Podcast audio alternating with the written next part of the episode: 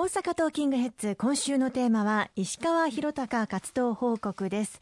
その前にですね、少しオープニングでも触れましたけれども、内閣改造について少しお話を伺えればと思います、はい、引き続き公明党からは国土交通大臣を担うとともに副大臣が3人政務官が3人選ばれました。そうですね、今回も公明党から国土交通省の大臣を拝命することになって、先ほど申し上げました通り兵庫の県本部代表を務めている赤羽一義さんが就任をされました。国土交通省、非常に幅広い分野を所管しているんですけれども、しっかり防災減災、また観光立国の実現、さらには海上保安庁も所管をしております。災害があった時に果たす海上保安庁の役割というのは大変大きいものがありますし、また尖閣諸島をはじめ日本の海上警備、これをしっかり当たっていただく司令塔としてですね、赤羽一義さんの役割、大変期待が大きいものがありますので、連携をしながら取り組みを進めていきたいと思っています。さらには副大臣には復興副大臣、財務副大臣、そして厚生労働副大臣という、まさに公明党らしい役割を果たせる分野の副大臣に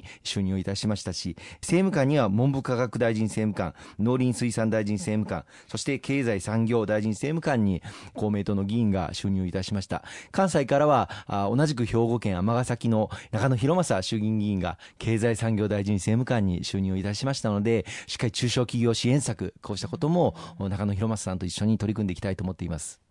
バリアフリー法の改正には石川さんも関わってこられましたが、今それを各県などに広げていこうとしていらっしゃいますよね。おかげさまで昨年通常国会でバリアフリー法を改正させていただくことができました。障害当事者の皆様、あるいは高齢者の皆様、乳母車を押してらっしゃるお父さんお母さん、こうした皆さんのお声をいただきながら、移動しやすい社会を構築していかなければいけない、来年は東京パラリンピックも開催をされます、はい、世界中から障害をお持ちのアスリートの方もいらっしゃいますし、また応援に来られる障害をお持ちの方々もたくさんいらっしゃるというふうに思っています。これからの日本は超高齢化社会を迎える中で、やはり車椅子であっても全く問題なく移動ができる、そういう社会を構築していかなければいけないんですが、例えば東海道新幹線で車椅子で乗車できるスペースというのはわずか1カ所しかないといったような状況、あるいはホテルでも車椅子でバリアフリーなしに入れる部屋というのはまだまだ限られている、こうした状況を一刻も早く変えていく必要があるというふうに思っています。バリアフリー法が改正をいたしまして、今各市町村でこのバリアフリー化を進めるマスタープランを作っていこうと、これまでは市役所とか病院とか駅などの公共交通機関とか、そういったところでのバリアフリー化を、施設ごとに点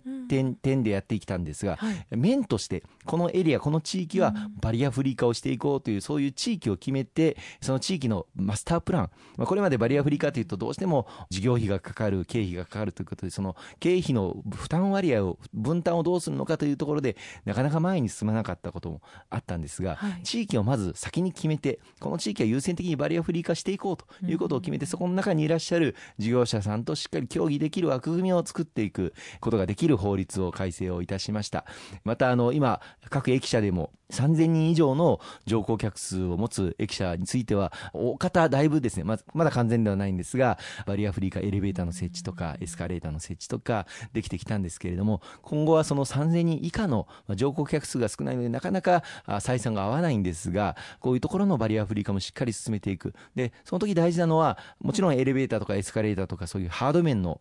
バリアフリー化も大事なんですが、ソフト面のバリアフリー化も非常に大事だと思ってまして、例えば車椅子で乗降される時には駅員さんがしっかりとサポートする体制を組んでいくとか、あるいは電車のホームとそれから電車の車両の高さをほぼ一緒にすることで、問題なく車椅子でも電車にお乗りいただける、そういった仕組みをしっかり専門家の方々に研究開発を進めていただくとか、こういったことをさらに推し進めていきたいと思いますね。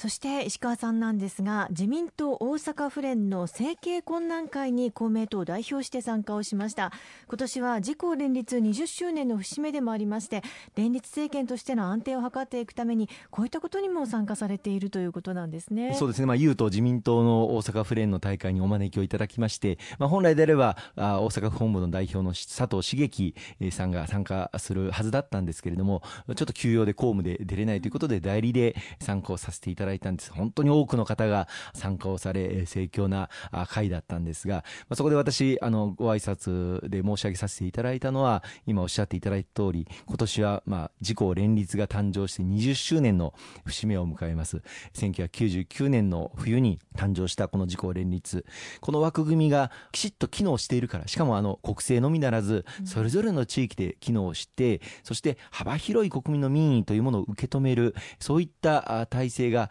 全国各地で機能しているからこそ、今の日本の政治は安定しているんだと私は確信をしています。この自公連立の枠組みがあり、そして私ども公明党は公明党らしく、大衆とともに庶民目線で、中小企業目線で現場の声を国政に届ける、この役割がきちっと機能している、この日本の政治の安定というものが、国際社会見渡してもですね、稀有の存在なんだと思います。アメリカでもイギリスでもフランスでもドイツでも、今国内の政治が大変混乱、分断とあるいは対立、こうしたものが進んでいる中で、対話と協調によって日本の安定、そして平和、こういったものをきちっと将来に誤たない体制づくりを進めていきたいと思いますね。ありがとうございます。後半も引き続きお話を伺っていきます。